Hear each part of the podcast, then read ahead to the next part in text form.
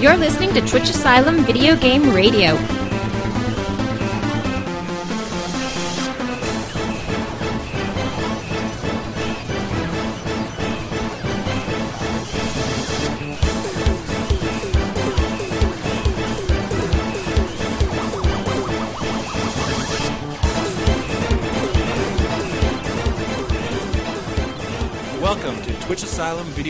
Podcast. episode cinco.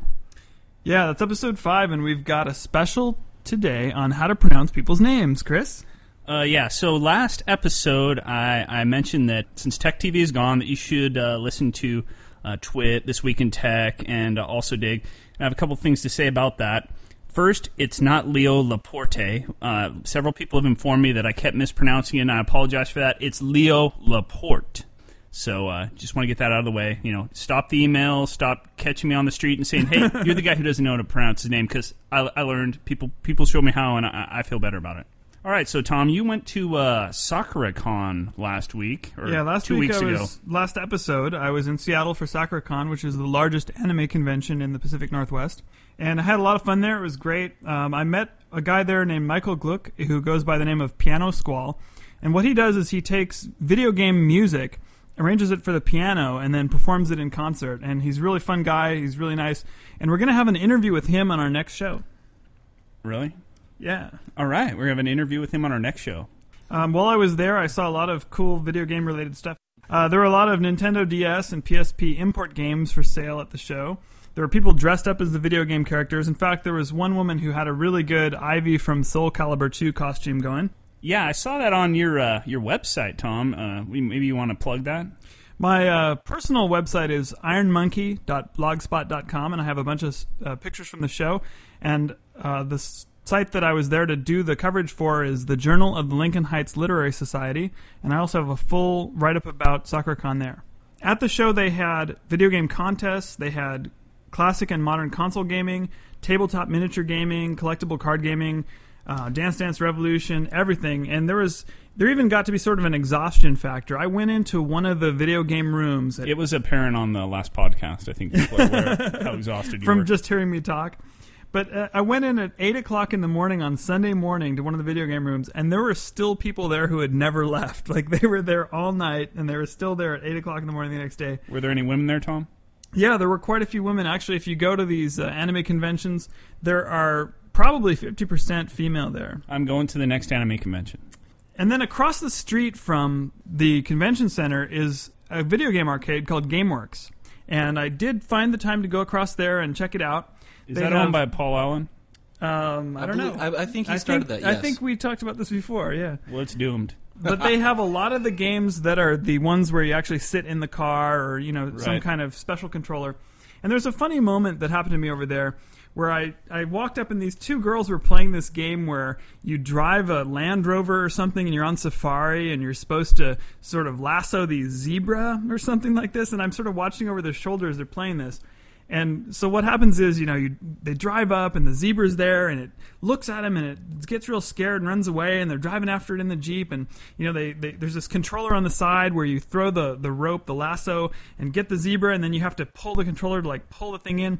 And there's something about the game that just seems really cruel and pointless. Like, why are you picking on this poor zebra that didn't do anything to you? And one of the girls turns to the other and says, you know, this is just cruel. I can't even keep playing this. I don't know if I want to play.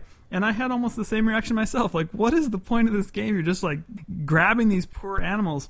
And it reminds me of the fact that, you know, so many video games are violent and so many TV shows are violent, but there's something special about cruelty to animals that really upsets people.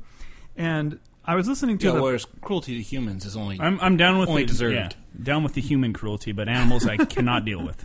Well, so if you think about it, every other video game in the place, you know, you're shooting people, or people are shooting you, or you're The you way know, it should be. running people over. But the the thing that makes people mad is lassoing zebras. All right, so uh, so what are we doing this time? Well, I think we got to answer some questions from our listeners, right? Right. Oh, okay. We'll do that.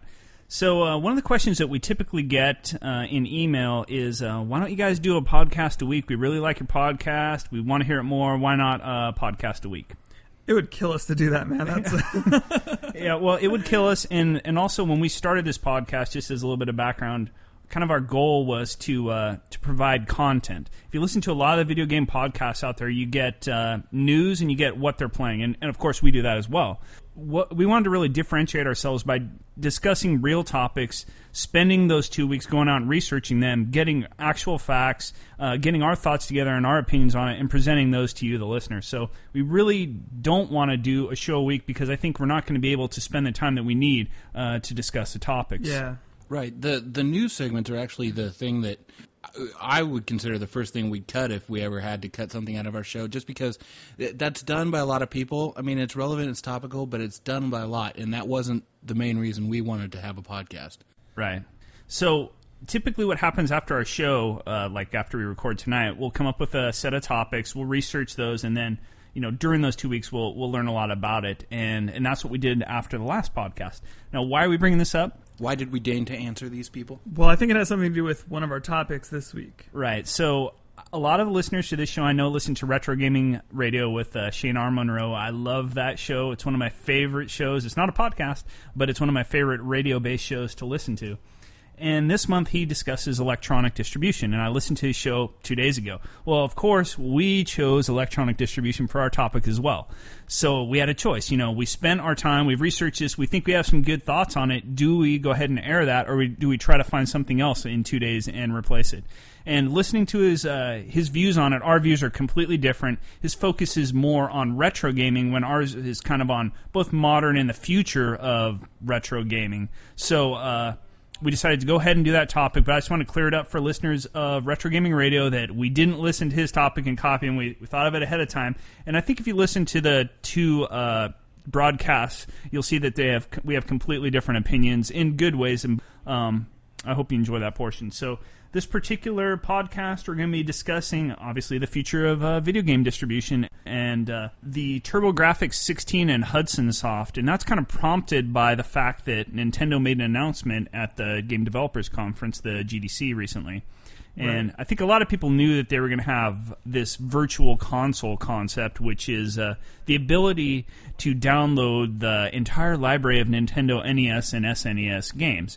And there was the rumor swelling that maybe they're going to add the ability to do Sega.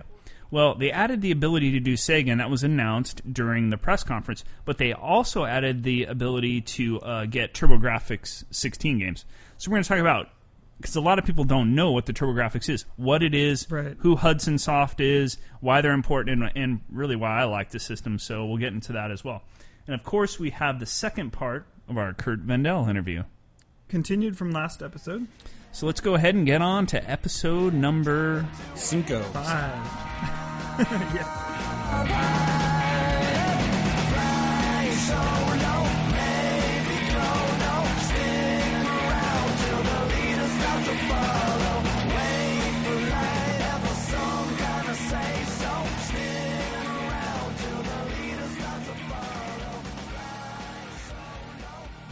Welcome to the rant. Today we're talking about the future of digital distribution. There's been a lot of a lot of hype recently on this particular topic.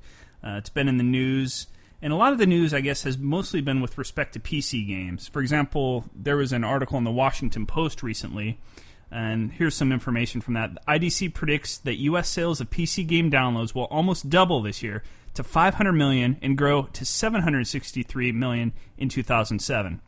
Uh, some That's U.S. dollars. U.S. dollars, yeah I'd say that's conservative, if anything.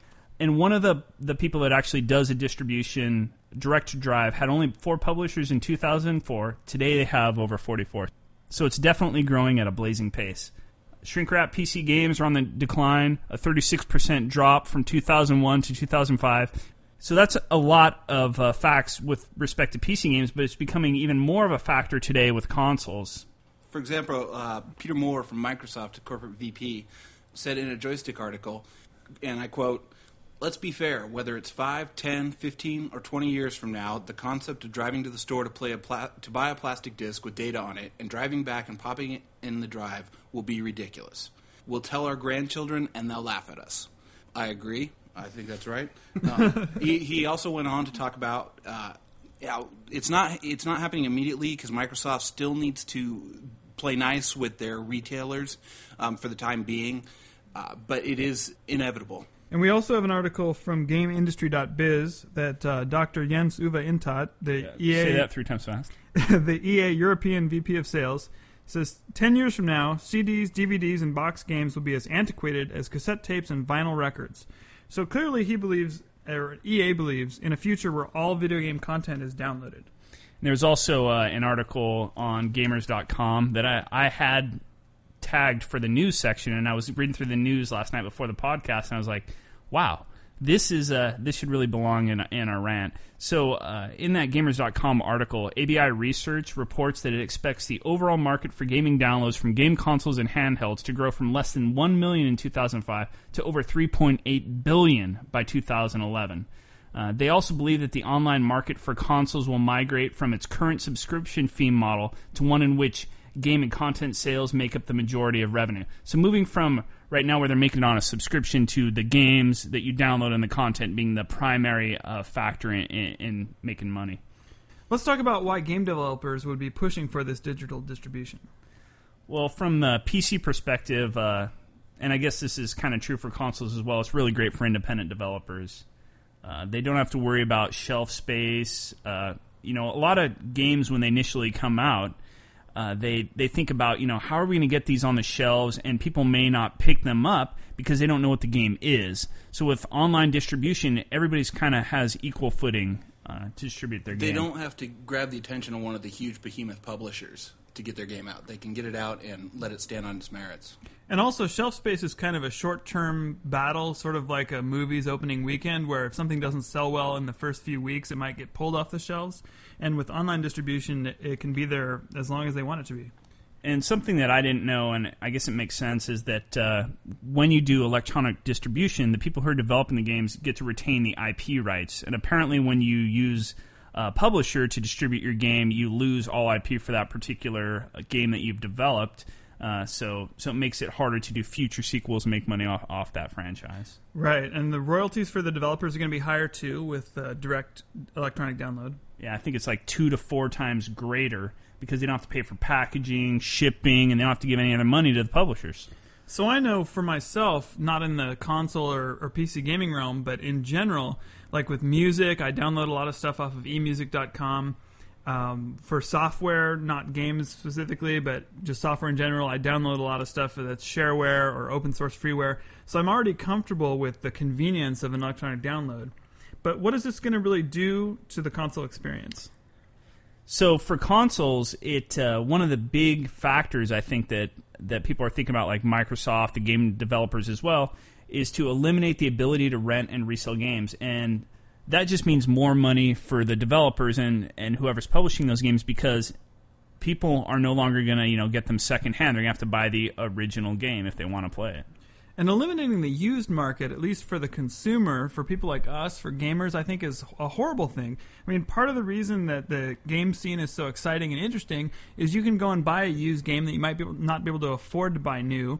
You can buy a game and take a chance on it, knowing that you can sell it back used if you don't like it, right? Well, and also, I think a lot of people just use the renting model to evaluate what games they'd want to get.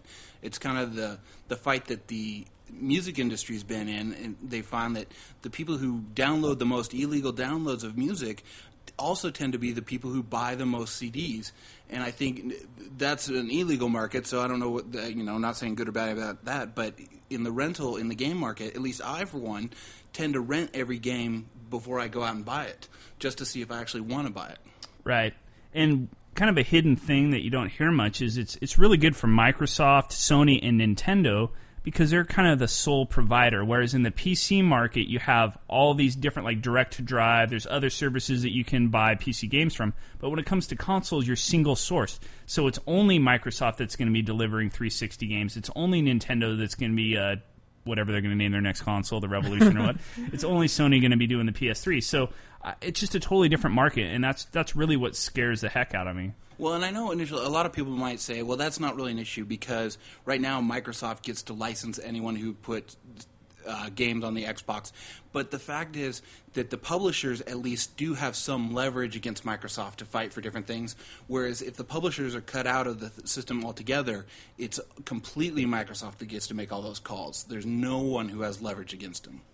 So I, I wrote down some things you know during the last two weeks since our last podcast. We came up with this topic. Some some of my opinions on this. So I think it does make sense for PC games uh, because rentals were always kind of a gray area with PC games. That's there was right. like the piracy issue and stuff like that. But for consoles, that that, that really is an issue. But for PC games, it's it's always been sort of a gray area.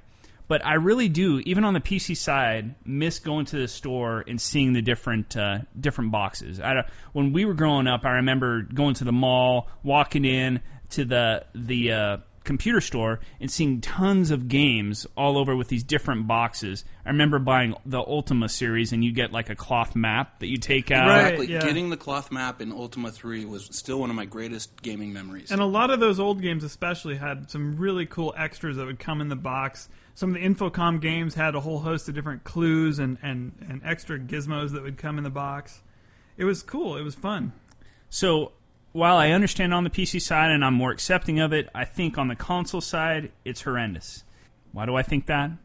Well, for one thing, consoles have really always been plug and play, and that's what differentiated them, at least for me, from PCs.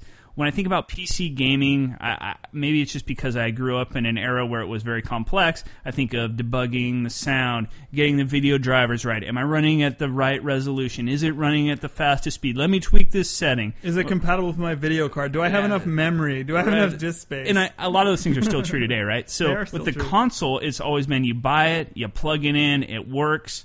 Uh, my grandmother can probably get a console to work, right. but in the future, if everything's electronic distribution, it's like the console, and I mean everybody's seeing this, is becoming the PC.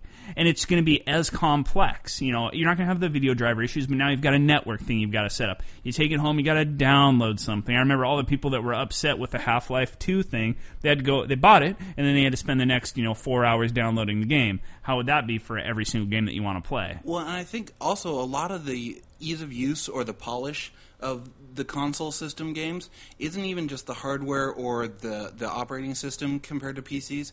It's also the fact that with a console, the game publishers have to put out a DVD and it goes out and it has to be perfect. So they are obligated, forced to test these things to no end to make sure that it's absolutely perfect before it goes out. And we'll talk with about one of PC the not so perfect ones later in Yes. this in this show. but whereas with PC games, the marketing department or whatever could just say, "Oh, let's ship it as is, and we'll fix it later." And so on the PC, you always deal with that. Oh, I got to go download the next patch for Quake, you know, to connect to the servers to get it right, or bug after bug. Whereas with the consoles, you knew that those that QA had to be perfect before it went out. So it just added to the polish of just being able to plug in those games and have it work. Exactly. And obviously, you know, like Woody, I, I really like renting games. I've been downloading the demos, and I'll talk about that as well because being in Mexico, I got a ton of demos I was able to download, which was cool, but it's only one level or one aspect of the game. And when I want to evaluate whether I'm going to spend now $60 to buy a game, I want to have a chance of playing that game for real. So I want to be able to rent it. I want to be able to buy stuff secondhand for cheaper. And that's not going to be an option if everything goes to electronic distribution. Right, and I'm sure that's going to be the the publishers and the creators' argument is that oh, you don't need rentals anymore. We'll just do demos all the time, but it's not the same. And just to uh, talk about this again, the the thing that really scares me the most about the console electronic distribution is that that distribution is controlled by very few individuals. It's controlled by Microsoft, it's controlled by Sony, and it's controlled by Nintendo. It's not a bunch of competing companies that are distributing PC games where I can, or even like you know, say the analogy of MP3s Right. where you can go and you might be able to download it from one service or another service. You can't do that with console games. You're single sourced. So a lot of people know, uh, and I mean from listening to the show, that I'm very into retro games. So I like going back and playing games. I like playing games on my 2600. So you might ask, you know, what does that have to do with this topic? Well, what's going to happen when these games are the retro games? When we're Right. when we're older, Yeah. we look back to today and say, "I want to play those games that I played way back when on the Xbox 360." Yeah, so imagine kids today who are just into Geometry Wars. They think this is the greatest game ever. 30 years go by, which, or maybe 20 years, we'll say. 20 years go by. Uh, they sold their 360, but now they want to rediscover their, their youth. So, uh, so they go to a garage sale. They pick up their 360. Uh, they pick it up for 10 bucks, which I, I think is a good deal. Right. Yeah. Probably a good deal. So, uh, so they pick this up. They take it home. They plug it in. They're like, "Man, I love Geometry Wars. I'm going to play Geometry Wars." And they find out that you know Microsoft stopped producing consoles at the Microsoft 1080. Came out with the 1080. They said, you know, we're not making any money. We're getting killed by Nintendo. We're getting killed by Sony. We're not gonna do video game consoles anymore. So I think your point is, where are they going to download Geometry Wars Yeah, from? there's when, no when the one distributor has decided to stop distributing it. Yeah, there's no way to get Geometry Wars. I can't get it on disc because it never existed on disc. Now, we're talking about Xbox Live Arcade, but take it five years down the road. Every game is going to be distributed that way. How am I going to get those games if those companies that were the only distributors of it go out of business and no longer produce games? Or even if they're still in business and they've decided to stop distributing those games because they'd rather that you pony up the money for their newest game. Right, because I know there's a lot of debate inside some of these companies sometimes about releasing these retro games because there are a lot of them are worried about these retro ones competing with their new releases that are the real moneymakers. I guess you know the conclusion is there for PC gaming. It seems like it, it makes sense uh, in some respect, but for consoles, there's a lot of a lot of issues. But but what does that mean for the future? What do you guys think? Well, it seems to me like we're making a distinction between electronic distribution in general, maybe on the internet model where anybody can have a website and distribute anything they want, versus electronic distribution with a single source, single distributor. You can only download what they let you.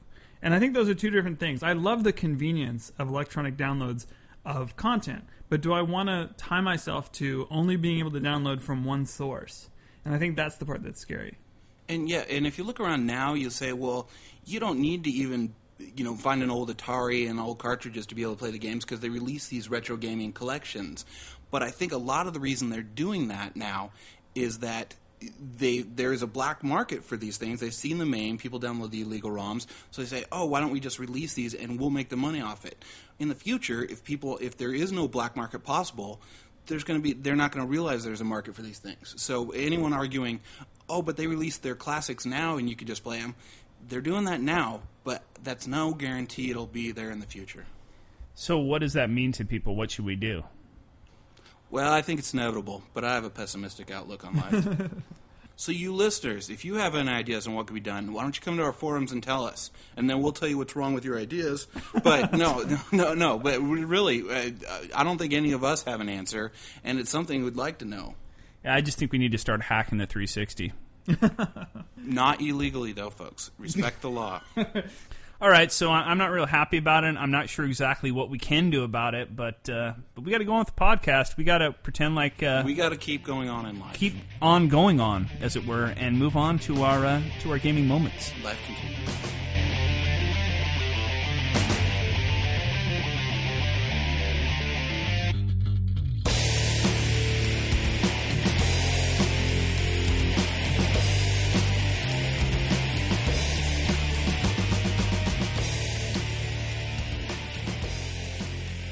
Welcome to the Gaming Moments. Chris, tell us about some of your gaming moments for this show.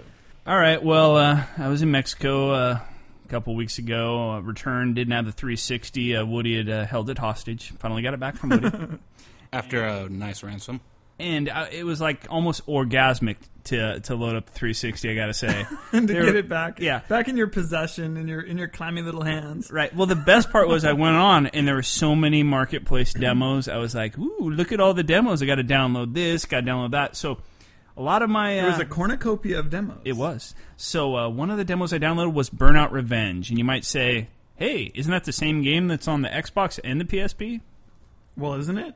Uh, pretty much, it's the same game that's on the Xbox and the PSP, but the graphics and sound really differentiate. And the sound is kind of what I found was was awesome. I've been playing the single level they give you, but I, I'm pretty pretty stoked on. it. I'm thinking about buying it. I mean, believe it or not, I didn't finish it on the PSP, so I'm thinking I might buy it for the 360 and give it a shot and and try to complete it because man, the graphics and sound on that game are awesome. I mean, it's just it's just like you're really driving, dude. It's and the explosions are great. So I'm thinking Well, I'm a gonna- fan of the series. I played it on PS2, so maybe I'll have to look at that or at least try the demo. I learned everything I needed to know about driving from that game. That's right. That was your driver's ed course. Was Burnout. exactly. Yeah. I've also been playing Battlefield 2 on the 360. I've played it on the uh, on the Xbox and on the PC, but I gotta say I'm having quite a bit of fun with it on the on the 360. When I played that game on the PS2, they have the hot swapping where you jump into the other body and everything, and that was kind of cool at first. But overall, I didn't think that was a game that I would play for the long term. Is it more fun on the 360? Well, I haven't really played it for the long term, so I can't really uh, respond to your question. But but I can say this: that I've played it. I really enjoy that game because of the cooperative modes. Like I like getting in a tank with uh, two other people and going out and blasting people. Yeah, and I like I like jumping in the helicopter with a bunch of people. It's just cool to be playing right alongside these people and feel like you're fighting this war. It's just it's really cool. The thing I would say is some people have said, "Oh, it's just like the PC game." It's not just like the PC game. One of the best parts about the PC game for me was the planes. I, I jump in the plane, I'd go to the carrier, I'd take people out. It's pretty hard to fly the planes in the PC game. Have you ever have you ever tried that? No, I haven't. It's it's kind of a challenge, but once you get the plane up and flying, dude, it's like a rush. It's like a totally different game when you're flying around, and you don't really have that in a 360. All you got's a hel- helicopter, which is pretty fun. I say, it's pretty fun flying the helicopter, but I really do miss playing with the planes. Is it like flying in the uh, Star Wars Battlefronts on the Hoth level? Hey, I don't know about that, Tom. I can't respond to that, but I, I can say that I, I do enjoy it. It's almost like a different game uh, on the PC, but you don't have any in that 360, so that's kind of a disappointment. Haven't really decided if I'm going to buy the game or not. Have to wait and see. Uh, so uh, since I'm still able to rent games, I'm sure I won't be do- able to do that five years from now. I also rented a couple games. uh, and what were those? I rented Elder Scrolls 4 Oblivion Right, Oblivion. because you said it was so great last episode. I had to run out and get it because you said it. Boy, this is the greatest game ever. So, so I went out and rent, rented it. Unfortunately, you don't get the uh, manual when you rent it from Blockbuster. So I had to go online and try to kind of figure stuff out. So I'm still working on the whole character building, leveling up thing. I, I, I have progressed a couple levels. But I did close an Oblivion Gate, and it was a lot of fun. I just I'm having fun playing the game. I think it's a great game. I kind of getting lost in the world, and and time does actually fly when I'm playing the game. So so it's been a lot of fun. Uh, I don't know. I think I'm probably going to buy it just because, if nothing else, I want the manual to see what's going on, and I know I'm not going to be able to complete the game in the time that I'm renting it.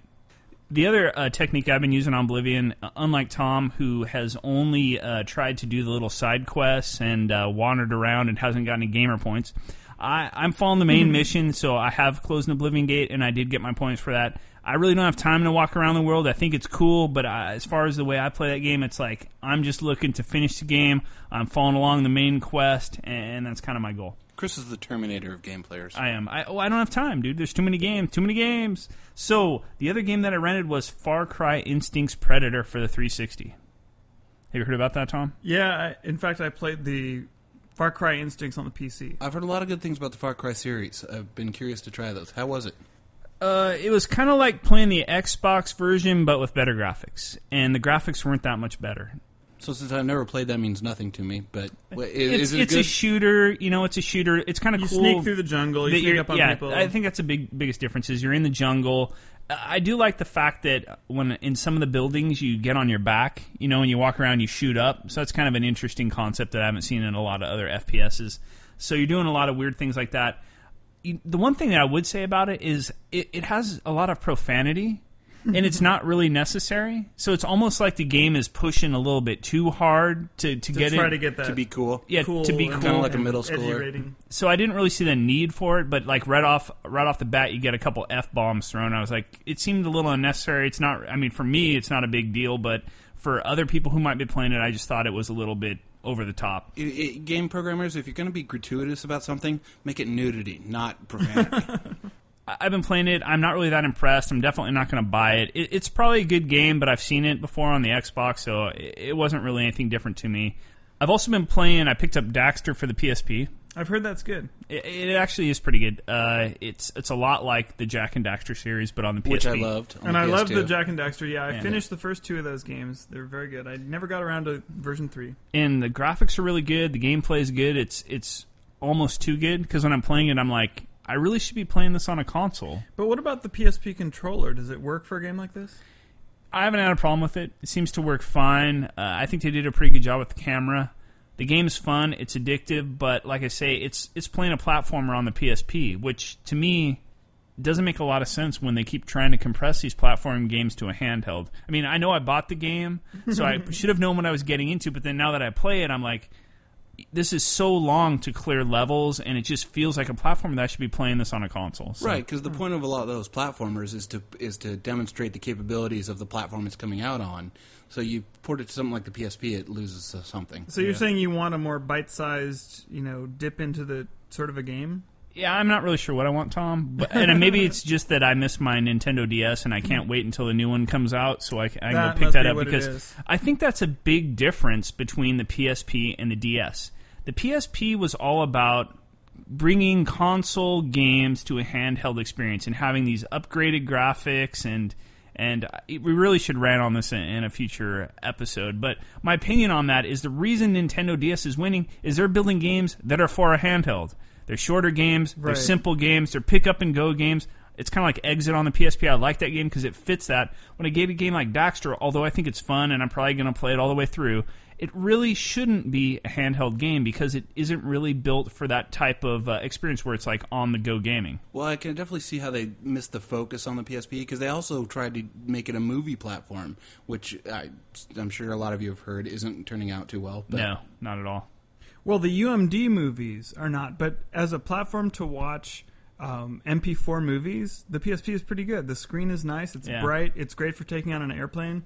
So I like it for that. But that's what Nintendo's always done well with everything they've done. They know what their target is and they hit it. And it may not be the the extreme do everything that the other systems are, but Nintendo always hits what they're aiming for.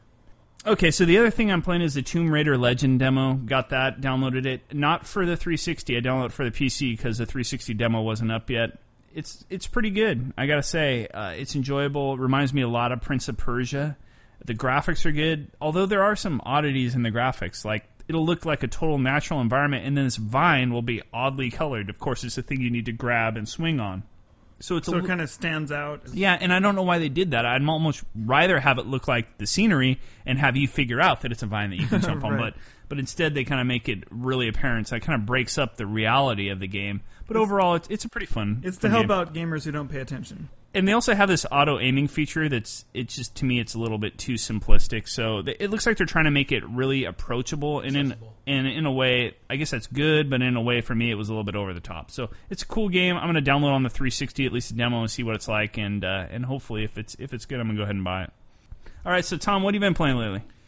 Well, you may recall from the past episode when I was talking about Elder Scrolls Oblivion. I was so excited about it. and I just yeah, thought it was based on the- your review, I bought copies for my whole family. I I went out and rented it, and I, I'm going to buy it, Tom, because I just want to thank you for uh, for really building that game up. Because uh, without that, I doubt I would have gone out and, and gone out of my genre to, to play an RPG. So I- I just want to thank you from the bottom of my heart. Thanks. Well, here's the problem, guys. Thanks again. I, I loved this game at first. I really did. I thought it was a it, it was going to redefine the genre. I thought it was going to be the killer app for And the it does. 360. And it does. And then I got a little further into it and I discovered that this game is a buggy, buggy, buggy piece of crap that constantly crashes. And you know, I would go into a town and it would crash, and I'd have to reset the 360, and, and it, I'd restore from a save point and go back into a building, and it would crash again. And then I'd get on my horse and it would crash, and I'd go to a new town and it would crash. And it just got to the point where I don't want to have the kind of experience where I have to save every one minute because the game's about to crash next time I try to do something. It's just ridiculous. I mean, I think this game it had so much potential to be great. It had so much potential to be the coolest game on the 360, but it's just buggy. They released it before they had gotten the bugs fixed, and it just. I, I don't think I can remember playing a game that is locked up and crashed that many times on a console ever. It's so weird because I've been playing the game. I have more achievements than you do, and I've never had it lock up. So are you sure it's not a 360? I'm sure it's not my 360 because no other game on the 360 has done that. It's only Oblivion. And I'll tell you what happened. I actually returned this game to the store and got my money back. And when I returned it to the store and I complained and said this game's constantly crashing, it, it, I can't play it for more than about 15 minutes. The guy at the store said that that was a common complaint that they'd had from a lot of other people. It wasn't just me, and that this was the only game where they'd gotten that level of complaints. So I really think that this game was just released too soon before it was really fixed and really working. It's really a shame. I wish it were the game it could have been, but I'm not going to have the patience to play a game that freezes up every time I go into a new environment or talk to a new character. Well, luckily, I was lying about buying it for my whole family. So uh, I Good, guess the- good. I that, guess, that makes me feel a lot better. I guess between Chris and Tom, the jury's still out on that. No, I, I haven't had a problem yet. I got to say, it's been it's been running great for me. Of course, I guess the difference between Tom and myself in playing this game is I'm goal oriented, where Tom just is wandering around. I'm thinking maybe they put something in the game that said if you just wander around and you don't do anything, they're going to make it lock up. But Chris, the whole point of this game is it's this open-ended environment where you're supposed to be able to do anything. I like, why would you buy a game like that and then say, oh, "I'm only going to do this very linear series of quests where I go to the next thing, the next thing"? That's not the point of the game. Why have that big open-ended world if all you're going to be able to do without the game crashing is go to the next goal? Speaking of open world and flexibility, I will say I became the most intrigued by this game because today I managed to see on the internet someone had made a video. I think it's available on YouTube. You guys could probably find it out there. But it was a video of a, pro, a player who had created a character that looked exactly like Chuck Norris, and he ran around that's the world fighting with his bra- bare knuckles, and he created this great soundtrack to it. Um, it just phenomenal video. It was wonderful. It made me fascinated. I wanted to try the game just so I could repeat what he'd done. the interesting thing about that, Woody, is, is I saw that as well. And, and when I read the article, the guy kept stating how many times it locked up on him to, to record that, and it Well, took it see? two months. See? That's what I'm talking about. I'm about. just kidding, Tom. All right. So Chuck wait, Norris now see, awesome. I, I think you guys are The taking over my crash. gaming moment here because I'm not done with my moment. I'm sure our listeners are very excited to hear the rest of your moment. The rest of my moment is, you know, now that I've discovered that I've paid 60 bucks for this game that doesn't even work right and that crashes all the time, it made me stop and think about how much money I've been spending on games, which is too much. I've been spending a lot more money than I should on buying every new game that looks cool that comes out for the 360 or the PSP or the PS2. And so I decided that I have to change my ways and I need to start renting games more. So I just signed up for Gamefly and I'm going to be renting a lot more games. well, that'll that'll be good for the two years that you can still rent games, Tom. Well, I hope that doesn't come to come to pass the way that you predict, but it'll at least be good for me for the short term. All right, so Woody, what about you? Uh, I've actually Woody I, has a gaming moment. Woody has a gaming moment. I know breaking news. I, my I, I'll start out by saying I would not have normally bought this, but my wife is a big Disney fan, and so I went out. Who and- isn't? Well, that's debatable. I gotta say I got a problem with Disney. Personal, it's personal. Mr. Disney killed Did my you have a bad grandfather. experience with Mickey or something? Donald Duck maybe attacked you when you went to uh, Disneyland. What's the Well, deal? actually, Walt Disney killed my grandfather, so it's it's a personal family too? vendetta. But yeah, so Hate it when that happens. I went out and I bought both the Kingdom Hearts one and two. Those are good. And, Awesome. yeah, the first and one, anyway. Have was you good. got to Tron yet? That's the only thing I care about. I've not. I'll go into that. Uh, the first thing I'll say is I was really nervous about buying this game. But have you got to because Tron yet? It's made by the same people who did the Final Fantasy, and I'll Which probably is a get good thing. I'll probably get flack for this, but I really hate the Final Fantasy games. Oh, how can you say that? I mean, here we're a gaming show. You hate Final Fantasy. I know it, I have a problem. With The with, guy who loves all RPGs I hates have Final a problem Fantasy. with the turn-based combat. Okay. It really bothers me. So, but I it, this game was good. It didn't have the same thing. I really am enjoying it so far. The problem is I still haven't seen any Disney characters, and I'm just not. I guess I'm just not far enough in. But it's taking forever to get going. So I I like the game so far. It's really good. Jury's still a little out just because I haven't seen it. I haven't seen exactly what I bought it for. So, so the deal is, I, I read a lot about this uh, in, in in various gaming publications, and it looks cool. Like I saw the Tron characters, which totally I was totally into, Oh, and I saw all the other. it looks like great. The the black black and white Mickey Mouse. You know what, what was that called? The um, Steamboat Willie. Whatever. Yeah, Steamboat Willie. Yeah. So that, that looked really cool, but I just don't get the game. Can you explain it to me? Because I've never played either of them. I, I, it's a very dreamlike story uh, with people going in and out of realities, and I think it's like it's kind of a multi-dimension thing. Basically, I'm playing this character who clearly seems to be living in a virtual reality. It's kind of like, like the us. Matrix. He's kind of like it seems to be, and I, obviously I don't know the whole story. I think I'm very near the beginning, so I'll probably be corrected. But it seems the main character is much like Neo in the Matrix. He's living in this virtual reality world, and people are manipulating him, and he's trying to break out of it and get his memories back. So we'll, we'll see where it goes, but it's a very dreamlike thing. I don't know how they're going to tie in all these Disney stories. I have no idea how that will be explained, but I'm curious to find out. It's been it's done. I was very skeptical of the premise, but it's been done very well as much as I've seen.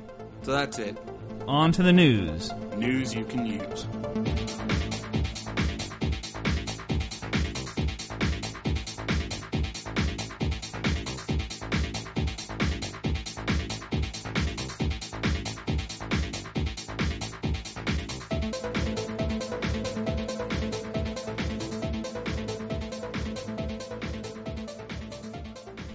On to the news. Take it away, Tom. News to feed your blues. So the FTC has found that there's a decline in M-rated game sales to kids. Yay! and they did some undercover Yay. work where they would send people in to shop undercover. And they found that in t- the year 2000, about 85% of the time, underage shoppers could buy M-rated games, and then, then that went down good to old 69% in 2003. And now, now, what do you think the percentage is at, Woody? If it was 85, I bet they're cheering it as a su- success because it's 83. No, no, it's 42 now, 42%. Which is still high. I think it's high, so almost half the time an underage person can buy an M-rated game. But still, it's better than 83% or 85%. Fight the power, people. Fight the power. So uh, yeah, it's getting better. It's improving.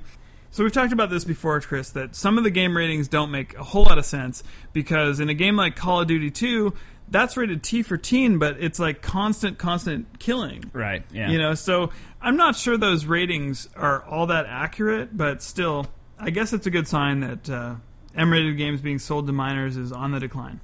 So the thing that was interesting also is that they found a disparity in, in where the ratings were being enforced, and I guess this this completely makes sense. But that they found that national resellers were about thirty five uh, percent of the time they were selling to uh, to underage versus sixty three percent of the local resellers of games. So So that means, kids, if you want to score the M-rated content, go to the local mom and pop Right. store, and uh, you have a better shot there. better shot at the local bomb and pop.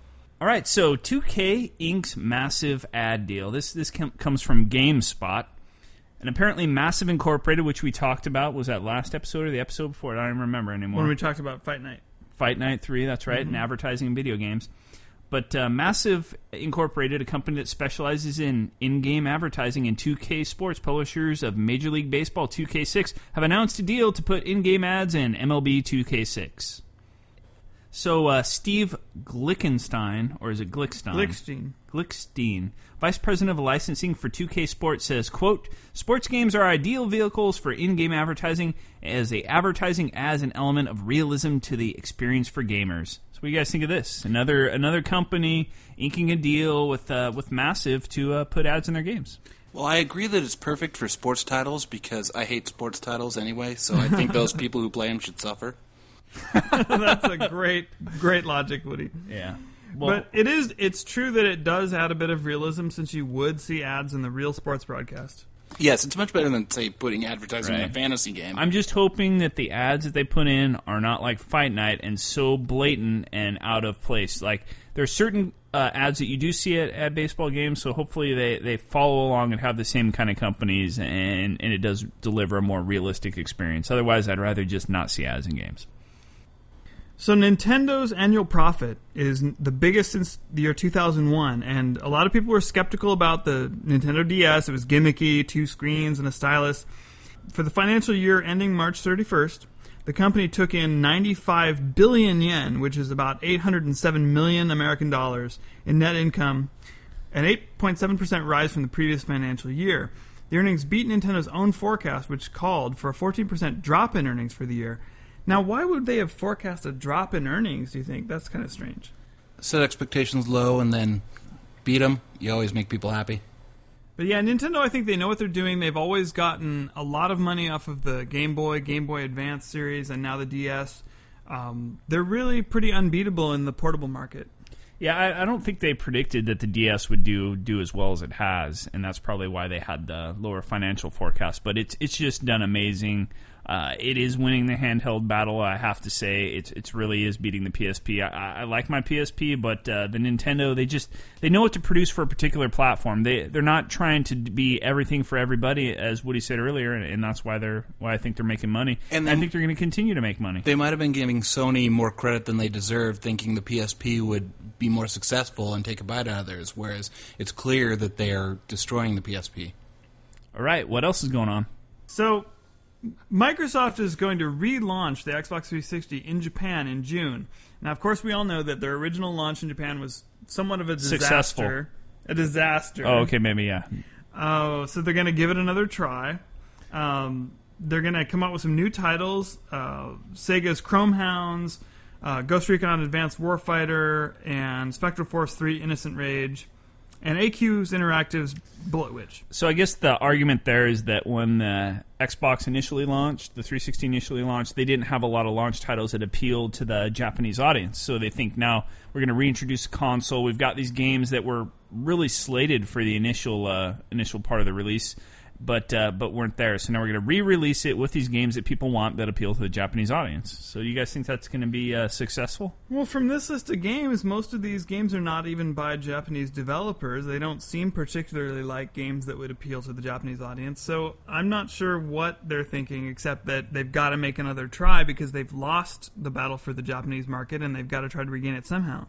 Yeah, the funny thing about it is, even now the console is only selling about a thousand units a week, and that's about the same volume as the as the GameCube in Japan, which is mm-hmm. pretty sad if you consider what's come out for the GameCube recently. That is sad. Pathetic, really. So, for those of you still playing Oblivion, unlike me, tell us what's new in that world. All right, so like I said, I, I rented Oblivion and I couldn't figure out what to do. I, I figured out a bit of what to do, but I wanted to know a, a bit more about how to play the game. So I searched around. I found IGN is doing this daily updated Oblivion game guide. I guess most of the time, IGN what they do is they wait until they complete a game and then they publish a game guide. But because Oblivion's so huge, what they've done is they've started to develop this uh, game guide and they update it daily, so you can go there and get information. Uh, you know, on a daily basis as, as, they update the guide, and I've used that. It's it's pretty good. Uh, I've been getting a lot of information from that. The other cool thing is they have this uh, interactive character builder, so it allows you to kind of put in all the attributes that you would select in Oblivion, and it basically tells you whether your character is going to be good or suck. So it, it's useful in setting up your character, seeing if if the way you're setting up your character uh, is going to work for you in the future, if it's going to be good for the game. And they also have uh, several walkthroughs. People are playing the game; they're posting their walkthroughs as they go. So for me, I've used that a bit on the main quest to make sure I'm going the right way. It's a useful guide if you guys are playing Oblivion and you don't want to spend a, a lot of time like Tom walking around and having the game freeze up on you. It, will help you go through the game. It's not going to tell you how to do everything, obviously, but you'll be able to get hints as far as whether you're following the right path to, to complete the main mission. So what you're saying, Chris, is when the game finally crashes on you, you'll at least have a better character you have a good character, and you also, I think, be farther along in getting your gamer points, Tom. so there's an article on joystiq.com, the title of which is Games Make Kids Fat, Nympho, Chain Smoking Alcoholics. Yeah, that makes sense. Well, there you have it. And uh, apparently, I think it was from newscientist.com originally. Yeah. That's the world's number one science and technology news service, Woody. Apparently, apparently. Uh, there was a study concluding that television and video game exposure should, quote, be viewed as a major public health issue, and like cigarettes, these media should come with a health warning, end quote. In fact, such excess childhood exposure can, quote, increase obesity, tobacco and alcohol use, risky sexual behaviors, violence, and social isolation. Now, this falls into one of my pet peeves in life. I believe they've fallen for one of the logical fallacies, specifically confusing correlation with causation. What that means is uh, they've watched kids play video games, and then these kids tend to have more increased obesity, or tobacco and alcohol use, sexual behaviors, violence, or whatever. But the, the point is that it's not the video games necessarily that are causing this. It's more likely the kids who are predisposed to risky behaviors both have those problems later in life and enjoy playing video games more. If you're the boring kid who's never going to have any of these risky behaviors, you're probably also less likely to play video games. Because you're going to be in the library studying. Right. So it's not the video games causing this. That's ridiculous. It, video games are just one of the things that people who engage in these risky behaviors do. End rant. Mini rant. So apparently, the uh, I think a lot of our listeners have, have probably heard the story that these girls got arrested because they placed these Mario boxes around a town in Ohio uh, prior to April Fools. Yeah, they made some boxes that looked like the question mark boxes that you jump into in Mario Brothers, and they hung them from various places in the town so that it kind of made it look like the town was a level of Super Mario. Sort of a cute idea, kind of a funny little prank. And there but were instructions on the internet that they followed. This wasn't even their idea. Yeah, so apparently the authorities did not take too kindly to these mysterious boxes boxes being placed around, and the bomb squad was summoned, and I guess uh, there was a news story that they were going to be arrested.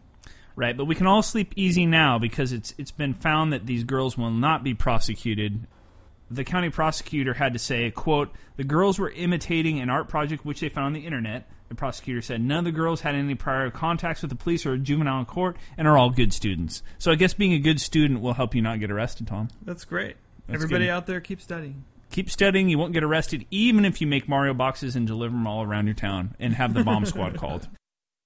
All right, so this is a final story. It's actually a set of stories that were given to us from one of our forum members, Craig. I think it's Craig or Craig. Yeah, K R A E K. Anyway, We post to our forums. he posted our forums and he even sent me some uh, voice messages over Xbox Live, and I and I encourage other people to do that as well because because you might get your stories read on uh, on the next Twitch time video game radio. So anyway, one thing he told me about was that Verizon had that uh, free Xbox Live weekend. Uh, you guys hear about that? Yeah, we get uh, gamer points. They had the gamer points, and also there was a free Xbox Live for the for apparently for the weekend. And Craig was telling me that uh, apparently a couple people found a loophole in this process, and they'd like loaded up on a ton of gamer points. so it doesn't look like a Microsoft is doing a really good job protecting that. So there are people out there. You look at their gamer card; they have a million points now or something. No, this is for purchasing, Tom. Oh, just this the is purchase this points. is not for. Uh, that would be great. I would totally be into that because I'd be way ahead of you. But no, this is for purchasing things online. So it's kind of crazy that they didn't have enough security to restrict people from uh, from buy- getting multiple times getting those points from from Verizon. So kind of crazy. The other thing that uh, he posted to our forum, and, and I appreciate it because we got a ton of hits from other people linking to us, cross-linking to our site, is that uh, that whole Microsoft card fiasco. Yeah, that was so funny.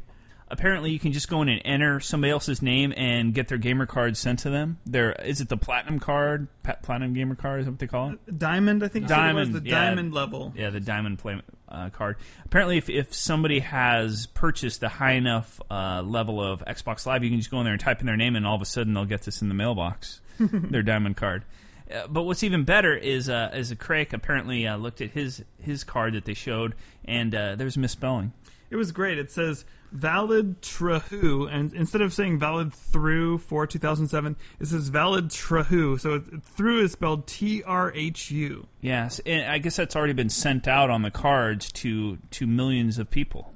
right, that's quality. Yeah, Microsoft quality through and through. A Trahu and trahu. they're not able to stop people from getting the gamer uh, points or the points for uh, purchase in in uh, Xbox Live. To be fair, we know Microsoft's always had a problem with security. Ooh, very true. Even in the OS, maybe that's why the uh, next OS is being delayed. So we want to thank Craig for uh, submitting those stories. And we're on to the retro respect section. Retro.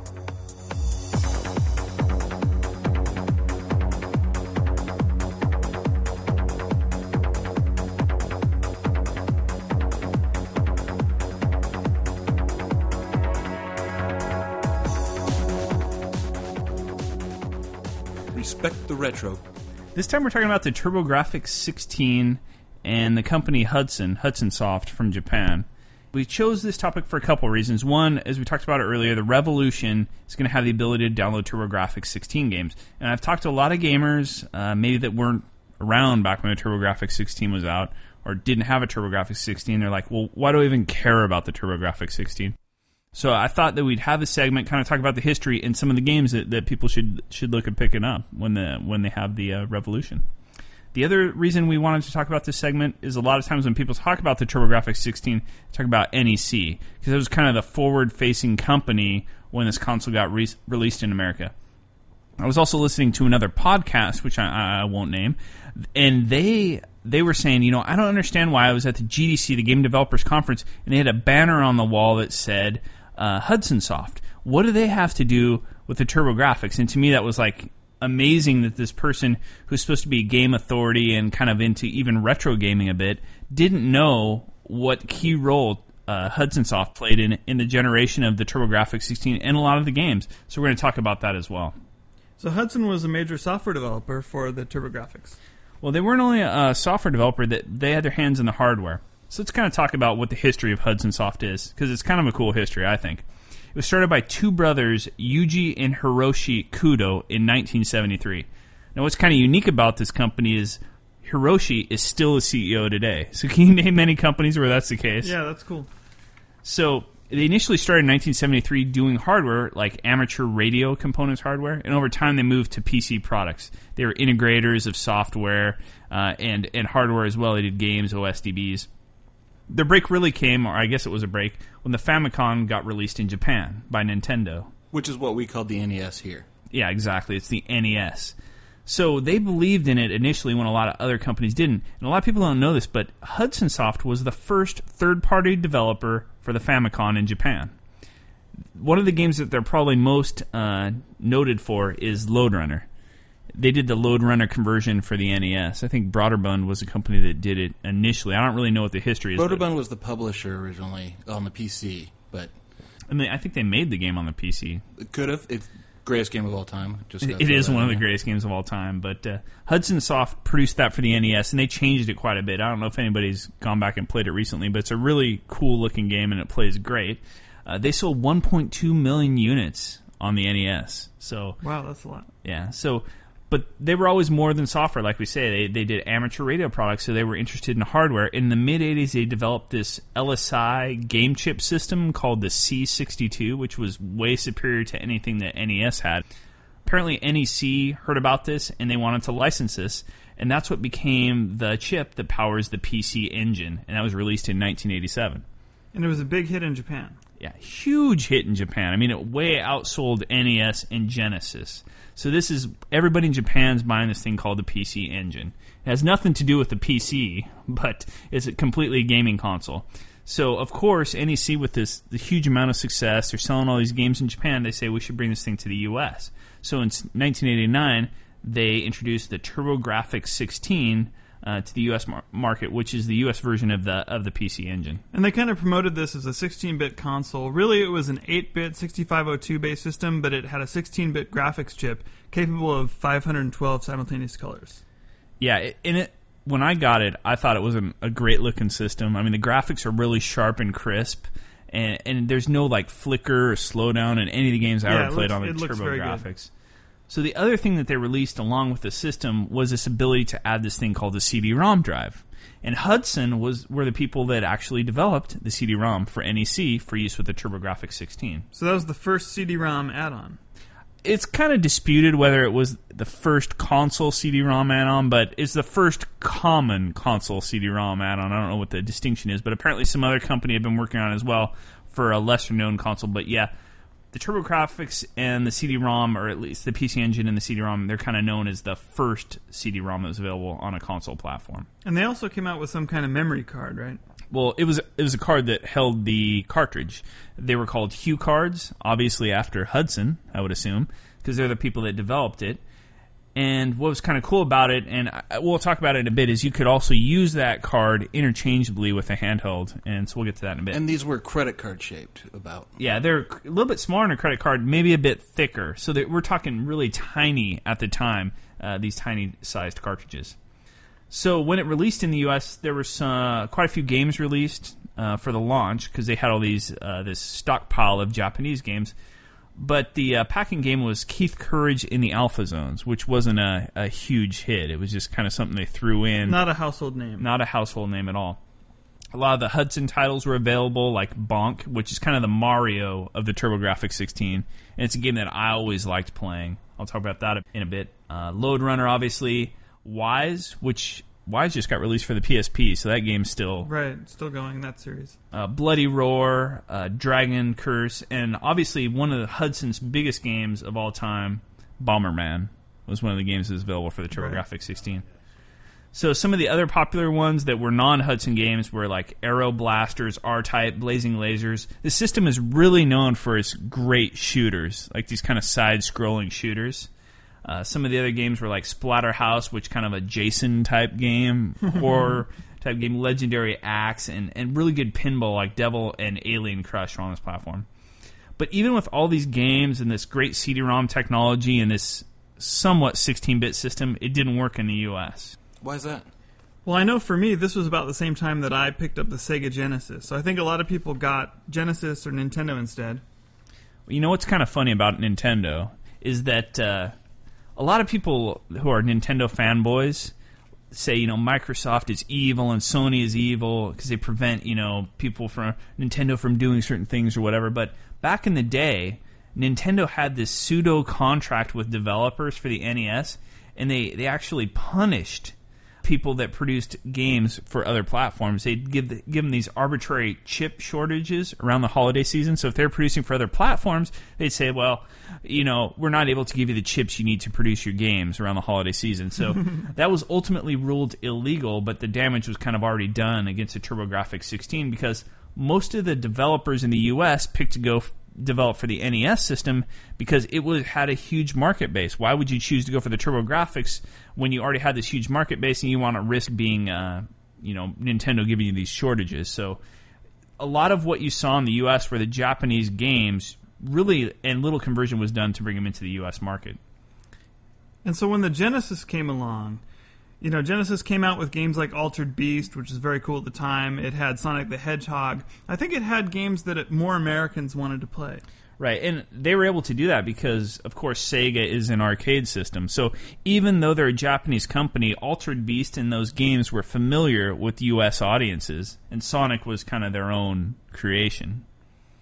The other thing that a lot of people say the reason the TurboGrafx never took on it off in the U.S. was because of bad marketing. I think the way that NEC of America marketed it is they, they pushed a lot to have advertising in large metropolitan areas and they ignored some of the smaller markets, which may work in Japan but doesn't work really well in the US where you have more uh, diverse uh, distributed po- population. The other thing is, since they were doing these straight conversions from Japanese games, they produced games that weren't really familiar to American gamers for example, there was a game I remember called JJ and Jeff, and I was like, "What's JJ and Jeff? What does that have to do with anything?" And it was really kind of a crazy game, but apparently it was a conversion of some Japanese comic. But they changed the names to JJ and Jeff, and it, it just didn't really work. So they didn't spend a lot of time doing these conversions.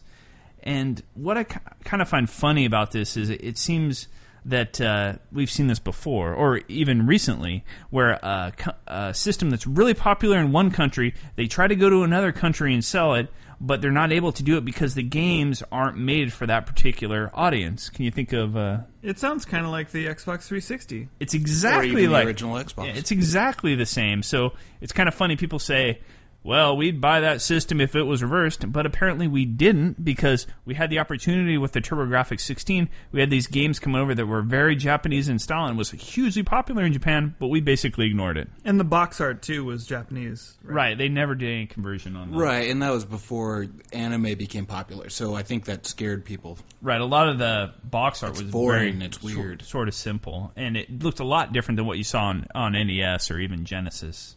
So then they came out with a couple other pieces of hardware. The Turbo Express was released in 1990, and we kind of touched on that earlier. It had 2.6 inch screen with a sh- very sharp color display. And what was really cool is it's the first system that I know of where you could take the console cartridges, those HuCards, and plug them directly into the handheld. Yeah, that's great. But the system costs like 249 to 299. So again, it was very expensive and not something that anybody could pick up. They also added this TurboVision capability to it so you could watch television on this handheld device in addition to playing games, which was pretty cool. It almost sounds like they're trying what they're trying to do with the PSP. Right, yeah. So they were well ahead of their time. They also had the ability to do a link to player play with uh, with handhelds linked together. So after the TurboGrafx 16 has, had kind of failed and lost to the Genesis, uh, they came out. Turbo Technologies took over. It replaced NEC Home Electronics in the U.S., which was the people that initially did the TurboGrafx 16 and the, and the CD-ROM device and the Turbo Express. They came out with something in 1992 called the Turbo Duo, and that combined the TurboGrafx 16 and an enhanced version of the CD-ROM drive all into one unit. So you could just buy that, and it came with uh, Ys One and Two, uh, Bonk's Adventure and Revenge, Gates of Thunder, Bomberman, and a random HuCard. So in 1994, an interesting thing is that uh, they introduced this Johnny Turbo comic ad that was mocking Sega, and I guess it's it's come to be sort of a uh, camp, kind of a yeah, like a campy thing, almost like all your base uh, belong to us. Uh, that's kind of the way people look back and think about these Johnny Turbo comic ads. It was were, so bad it was good. And this system was sort of a niche success, this Turbo Duo, but it really was too expensive again for the common common person to play. It was it wasn't for the casual gamer. It was too expensive.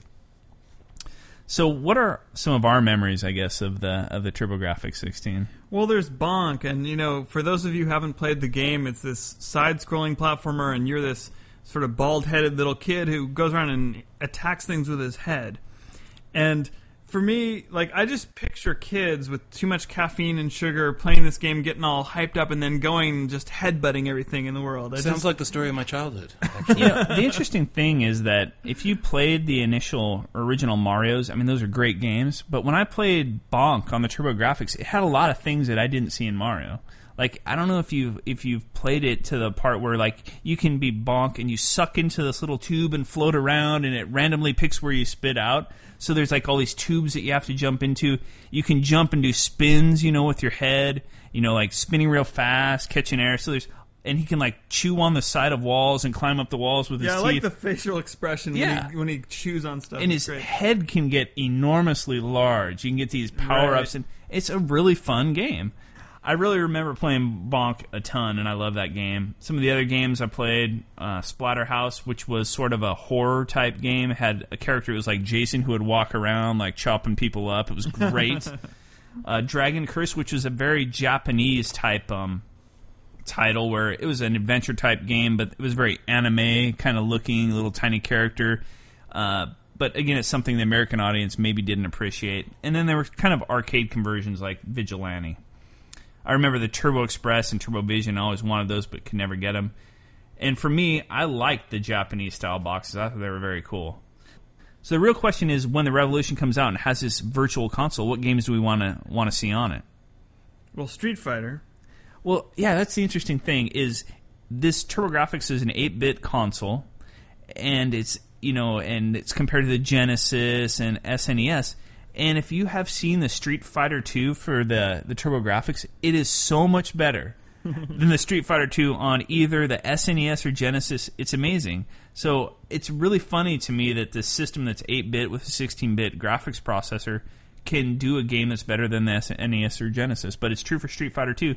So that's the one of the ones I really want to see when they do this TurboGrafx uh, support. And there's also a game called Dracula X, which is basically Castlevania. Yeah, it's one of the first Castlevania games. And if you search online, it's amazing how many hits you'll come up with people that say this is the greatest Castlevania ever. It's better than anything that came out on the PlayStation. So I really hope that they're going to go ahead and put that. But it is a CD game. I'm not sure if they're going to support those on, on the Revolution, but I'd love to see it. Yeah, that would be great. Obviously, Bomberman as well. I love to play Bomberman's that. a classic. and then all the shooters that that, that were available. R-Type. R-Type, R-Type, Blazing Lazers, uh, Aero Blasters. All those games would be awesome to play again. So hopefully Nintendo's going to put those on, on the Revolution. All right, so what we have coming up next is the second half of the Curt Vendel interview. Uh, he's the guy again who did the Flashback 2, and is is the uh, main man when it comes to the AtariMuseum.com. So he's going to talk a bit about that. But before we get to that, we wanted to uh, kind of put out a plug to uh, to get our podcast uh, Plea, pop- if you will. popularity up. If you like our podcast, tell your friends, and also if you listen to us through iTunes, go to iTunes and give us some feedback on the podcast. Give us a rating, please. No, no, actually, we don't care if you like it. Just go there and don't say what you really think. Just give us great ratings, please. And also visit uh, yahoo.podcast.com. There's a couple things you can do there to help us out. If you subscribe, that'll take our subscriber count up, so we'll get a higher hit rate, so we'll get other subscribers. We can continue bringing you these excellent interviews. Please provide comments, give us a rating, and add some keywords to our podcast as well. That'll all help us uh, kind of move up the chain on yahoo.podcast.com. And as always, please visit our forums. Uh, as you saw this episode, if you post in the forums, there's a high likelihood that we're going to mention it on the on the next podcast or some of the upcoming podcasts. So, uh, if you guys would please get on there, we want to have it more interactive than it's been. So, uh, so give it a shot. On to the interview.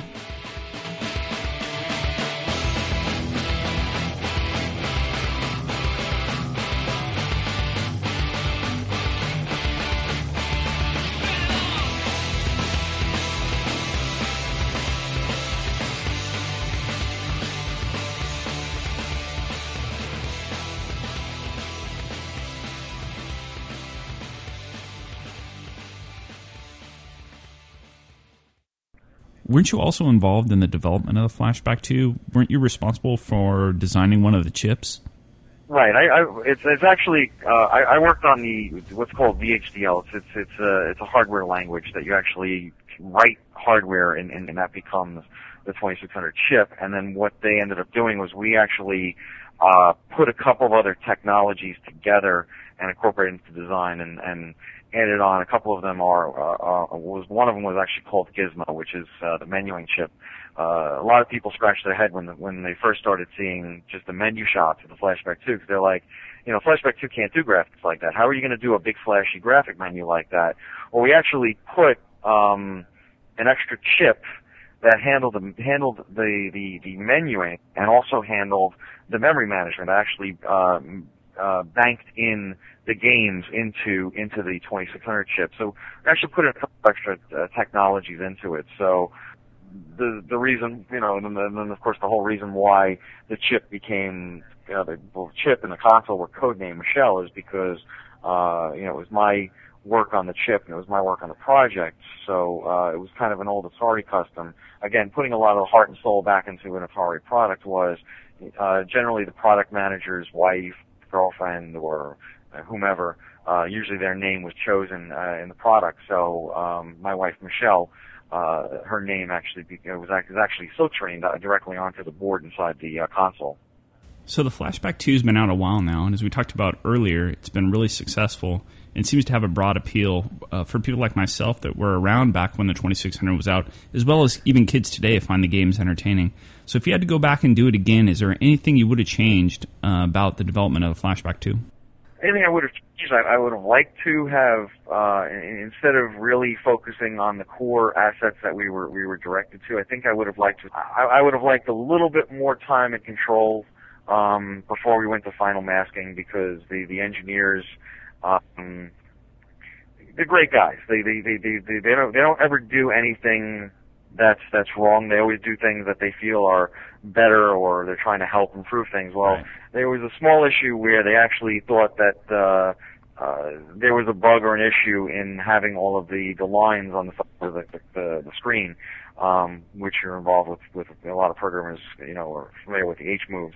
Um, they actually removed, uh, they actually mashed out the H move, and it ended up causing some issues with a lot of games and a lot of compatibility issues because uh, a lot of games uh, they, they they you know a lot of programmers have used some very very uh, unique tricks in the hardware to eke out you know graphics and performance right. and gameplay which the console was just never designed to do and in you know in doing so of course you know any any time you you you fiddle with the hardware you can you know wind up you know knocking out a huge chunk of games and you know there's there's to date, I think there's about you know 12 or 15 games which just you know will never run on Flashback 2, and it's, it's kind of a shame because you know while you say to yourself, well, gee, there's about 1,200 games, 20, you know, for the 2600, you know, 12, 15, wow, it's you know uh, one percent, so it's not that not that big of a deal. Well, you know, a lot of these are some of the more popular games, so it's, kind of a shame that there are certain games that won't run on a Flashback 2. So I, I would have liked a little bit more time, but. uh you know when you when you're when you're you're pushing a product out to market and you've got to you know you've got to be involved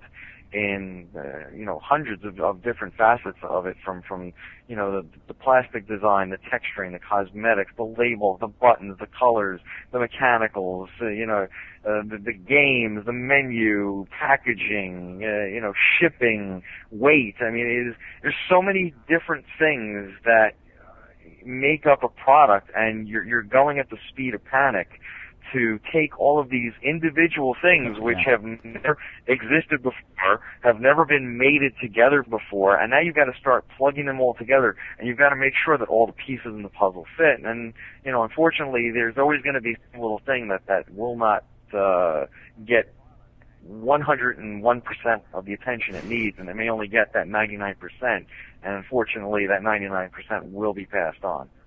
So one of the nicer aspects of the Flashback 2 for me is the fact that there's a lot of different types of games on there. There's skill games, there's space games, there's like thinking games. So how did you guys come up with that list of games? And also, were all of the Atari titles for the 2600 available for putting on the Flashback 2? Mm, well, no. Uh, uh, you know, this this is a, this is a new company. It's it's you know it's 10 years or more past the you know actually I guess we're looking at you know about maybe 13 years since the last official 2600 probably rolled off an assembly line. Uh, back in '92 was when they they you know more or less uh, shut things down. So you, you you lose the licenses. So now Atari only owns its own licenses. Um, I have uh, I have some very uh, good friends over at Activision, and I thought uh, what more fitting uh, than the rebirth of the 2600 than to bring in uh, some Activision games. So uh, I got Atari's licensing uh, division and Activision licensing division together, and you know we were on a series of conference calls. And uh, originally I wanted I wanted Pitfall and I wanted Megamania um, on there, and it was chosen Pitfall and River Raid uh, as the final two games. So I mean, Pitfall in itself, I mean, of course, you know, is, is more is probably the the second most universally recognized uh, game, probably next to Pac-Man. So um, it was it was a, it was you know it was a must-have choice to to put a third-party game on to the console to make sure Pitfall was there. Uh, but the rest of the games, we it went through a process of we had I think if I'm remembering correctly, it was um, I'm going to say it was 64 or 68 Atari owned uh, 2600 games, and then they were all broken down into their various categories. Uh, then we went back and looked at Flashback 1, we looked at the jack joystick, the paddle, so on and so forth, and had to decide, okay, let's, let's try not to overlap, uh, games as much as possible unless it's really a, you know, a sort of a must-have game. So you know, a couple of games, uh, like like Haunted House. I mean, we we we had Haunted House, the original one, but we brought it over. We had Adventure, we brought that over only because we were going to do sequels. Uh, we wanted those there. Uh, we brought Saboteur over because it was, you know, it it, it hasn't seen much playtime, so you know, it's, it was an it was an, an unreleased prototype, even though uh, unofficially, it's been floating around the net for a couple of years. As far as Atari officially releasing it, it's you know it's been the first time Atari ever did it with Flashback One. Uh, it's a great game. You know Howard Scott Warshaw did an incredible job with that. Uh, so you know that was a must-have to bring over, and then you know a couple of other choices were done instead of uh, you know we we put Solaris on the Flashback Two. It, it, I mean, Flashback One. It would have been nice to carry it over to Flashback Two, but we chose to put on uh, what is it? Uh, Sky, Sky, not Sky Raider. Um, um, I'm, I'm drawing a blank there, but we, we put on the Solaris variation that, uh, that Neubauer, uh, did, um, uh, onto the console, and then, uh, we started to look at the different games. We, we, you know, it's, it's important to look at the target audience. We're gonna have kids that this may be the first game console they're ever going to cut their teeth on.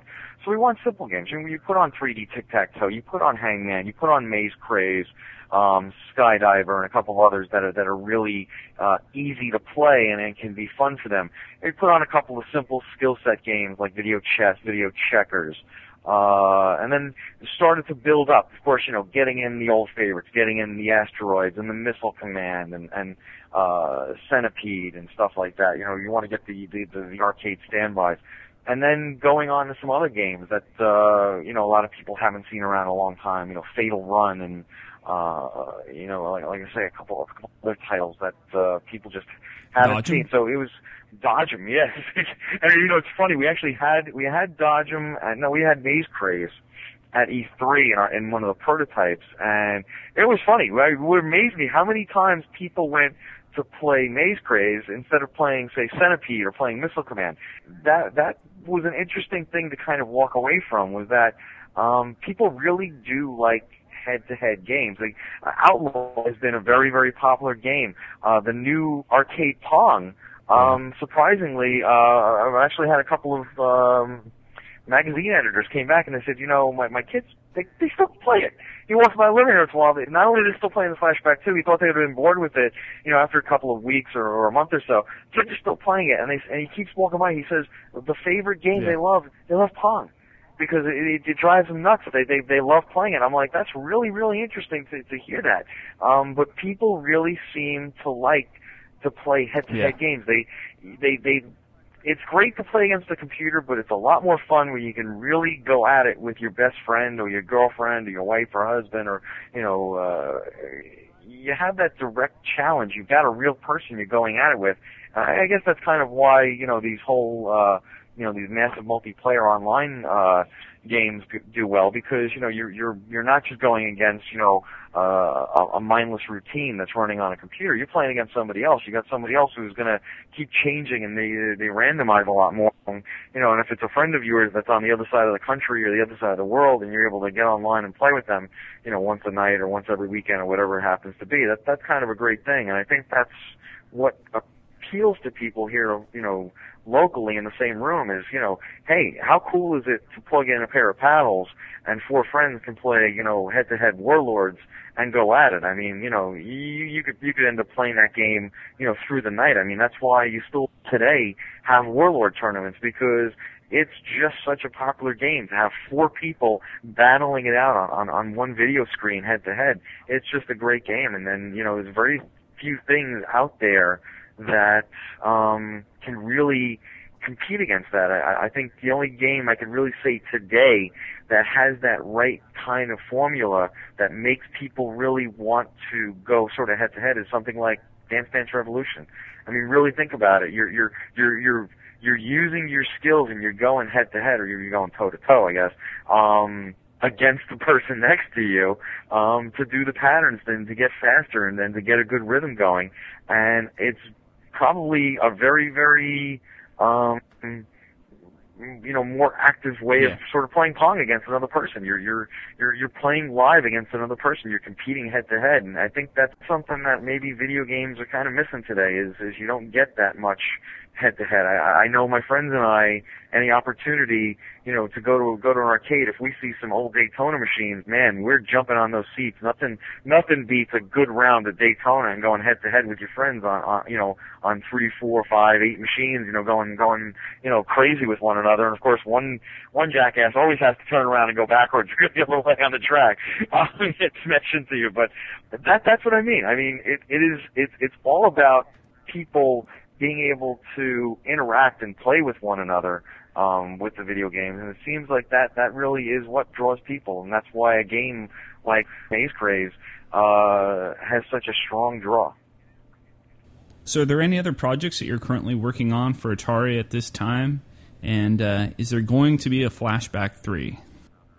Um, you know, Atari has not indicated to myself or my team uh, that they want us to pursue uh, some additional uh, retro or even you know middle class uh, console designs at this time. But we we we do have you know a couple of things that were cooked up in in, in the labs uh, here in New York and over in uh, in in Hong Kong, and you know we we we do have a portable uh, unit, and we do have you know the beginnings of a Flashback Three unit, but uh, you know these were these were kind of tinkering around projects. There was nothing you know official that that Atari had had issued or something. So um, right now they're kind of they're kind of just hanging out at this point, waiting for someone to uh, you know say let's give it a go.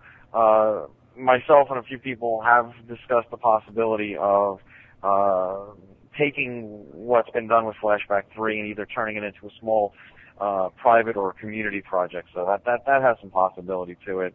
Um, and the fact that Atari had released uh, to me the permission to publicly uh, uh, release the uh, the the uh, 8-bit chipset, which was going to be what was going to power uh, Flashback 3. They, they allowed me to publish that into the public domain.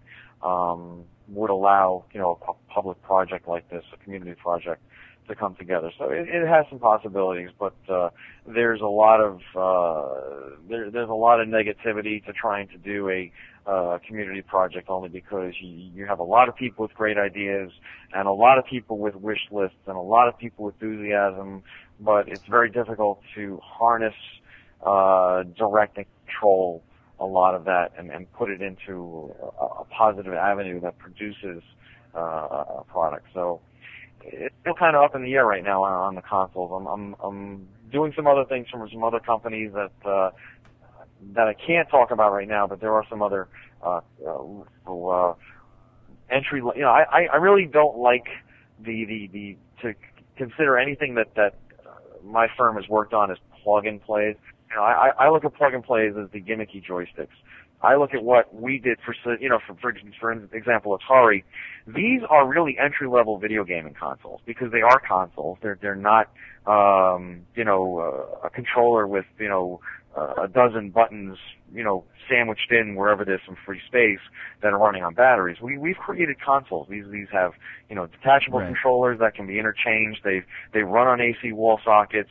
Uh, even though they're not expandable, they've got a fixed set. Uh, I, I really look at this as, as this is an entry level gaming uh, market, um, and I'm continuing that with with uh, with another firm. We were actually uh, working on on a product line that's actually you know uses you know PC keyboards and stuff. So there's there's some possibilities out there for some further uh, entry level uh, game consoles. I'm I'm hoping uh, this will this will continue. Um, and you know, we'll, we'll see what happens on on the console market. And I've you know, my, my firm's actually heavily involved uh, with some other things right now that are not console based but are still video game based. So, in addition to the Flashback 2, you also run AtariMuseum.com, and you're the founder of the Atari Historical Society. So, for those of our listeners who may not know, can you explain what those are and what your involvement is in them? Well, Atari Museum uh, actually uh, came about from uh, very long history back, back to '86.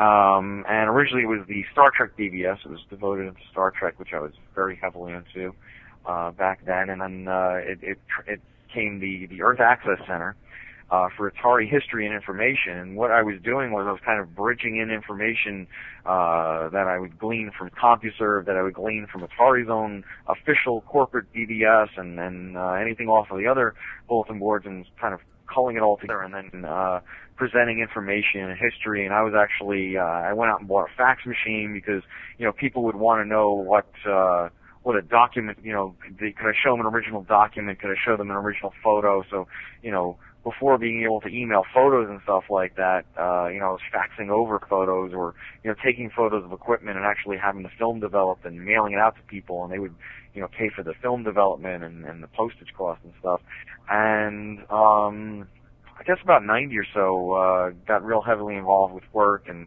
uh, getting a lot of my engineering degrees. I'm, I'm a computer, computer science, uh, major with, uh, I can't even remember how many, uh, additional engineering certificates, uh, I, I put together, but, and I started really focusing on, on work and my hobby kind of, uh, took a wayside for a couple of years. So, uh, the bulletin board went down and then 94, um, I decided to start poking back around into the the Atari scene and uh, discovered the wonderful World Wide Web and put up a, a real real bad one page you know AOL uh, website and then uh, got a domain. I actually had, I got this domain. I don't even remember where it was from. It was like some off the wall island in the Caribbean or something. So it was this real funky designation. I don't even remember what the last designation of.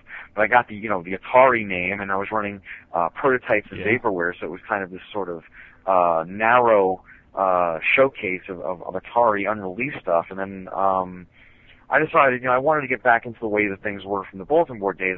So um, I started building up the site, started uh, putting up photos and AVI movies, sound bites, documents that I was turning into PDFs or I was you know, turning into GIF files or whatever it was.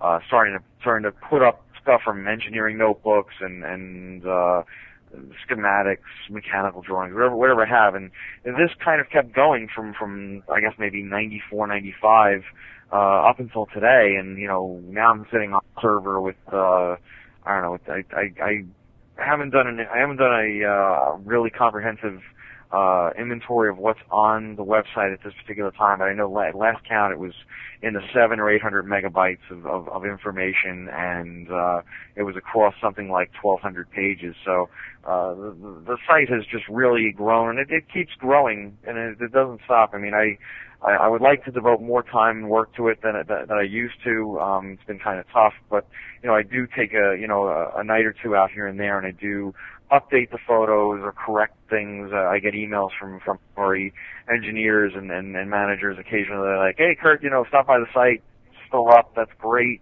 Um, by the way, I remembered something, and you know, let me let me let me get this package over to you. Or hey, you know, we just we we were mo- we're getting ready to move, and wouldn't you know it, I just found a whole bunch of boxes of stuff, and you know, uh, if you pay for the postage, you'll get it, and you know, it, it's it's an ongoing, you know, it's it's it's a living it's a living entity, I guess you kind of consider, because it is it is ongoing, it's maturing, and it, you know, corrections keep getting added to it, and and uh, information keeps getting expanded upon, and it's it's really it, it, it kind of surprises me because I, I keep thinking I I know what there is and I know what there was, and I feel that I've I've kind of separated myth from fact, and sure enough, I'll go through a filing cabinet, and sometime or another, I'll find something which, you know, uh, debunks some, you know, debunks a myth or actually reveals that, you know, a, a legend was, was true. I mean, recently I found, uh, documents on an, on an unknown project which I had always thought was just myth and rumor, which was a sister project to the 1200 XL computer,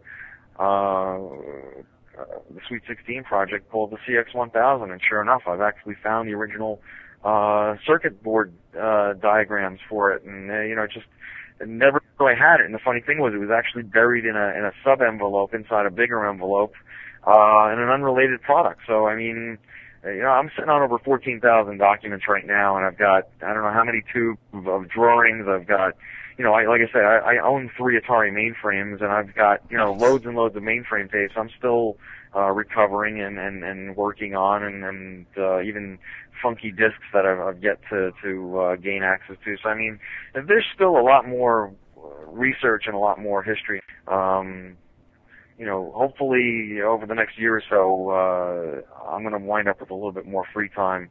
Uh, I'm hoping to kind of turn the reins over to uh, to someone else so that I can kind of sit back and, and actually uh, go back to having a free time and having a life again. So uh, that that that would that would that would certainly be nice. And if I you know could wind up having this free time again, I know most certainly I'm going to devote a lot more time to going back and doing more research and, and presenting more stuff on on uh, on Atari Museum. Um, I guess the final thing was you you, mentioned about uh, the Atari Historical Society. That that kind of that kind of came about. I don't know, maybe 70, 97, 98 so on the phone, uh, I, I would host these uh, these conference bridges with a bunch of former Atari people. If I couldn't uh, make a trip out to California to take everybody out for dinner or lunch and hang out and have a get together, I'd have these conference calls, and I don't know, four or five of us on a call one one night, and uh, you know, it's it's very light lighthearted. Everybody's joking around and you know, sort of uh, ribbing each other and exchanging jokes and stuff. And you know, because these guys, you know, they haven't they haven't spoken with each other in years, so they always love it if I can manage to pull them all together so they can talk with each other. And um, you know, one guy would go, you know, uh, damn, I wish I kept that. Well, Curt's probably got it. And another guy would be like, you know, uh, I wish we could figure out what the heck's there. Curt, you, you got that someplace, right? And, you know, I'd go and I'd, I'd rummage around and come back and I'm like, oh, see, Curt has it. And, um, one, one, I forget who it was, one guy commented, he's like, well, Curt's become sort of the, the, the officially unofficial curator of all that is Atari and another person goes, well, I guess we're like we're the Atari we're the Atari Society here. We're the, you know, and he's the historical guy, so I guess we're the Historical Society. And that kind of stuck, and you know, I kind of started having these official conference calls and roundtables of the Atari Historical Society, and eventually the website uh, took on the moniker, and that's how it kind of became. I mean, there's, you know, there's input now. I I don't know. There's there's got to be input from uh, four or five hundred people that at one point or another, either by email, letter, phone call, meeting in person, have contributed one thing or another, or still contribute today uh, the website, and it, it really is. It's a society of, of former Atarians who've all come together to to share their experiences and to to pull together what is the history of Atari, and that really is the Atari Historical Society. All right, well, that concludes our interview with Curt Vendel. I want to thank him once again for coming on our podcast and talking about the Atari Flashback 2, AtariMuseum.com, and the Atari Historical Society. And I want to urge everybody out there to go ahead and pick up a Flashback 2 for only $29.99 or even cheaper if you can find them on sale. It's an amazing machine. Uh, I can't believe they got it at that price point, and it really brings back the memories of those uh, retro and classic days. Some of the music provided in the show was from the Pod Show Pod Safe Music Network. You can check them out at music.podshow.com. We'll see you in two weeks.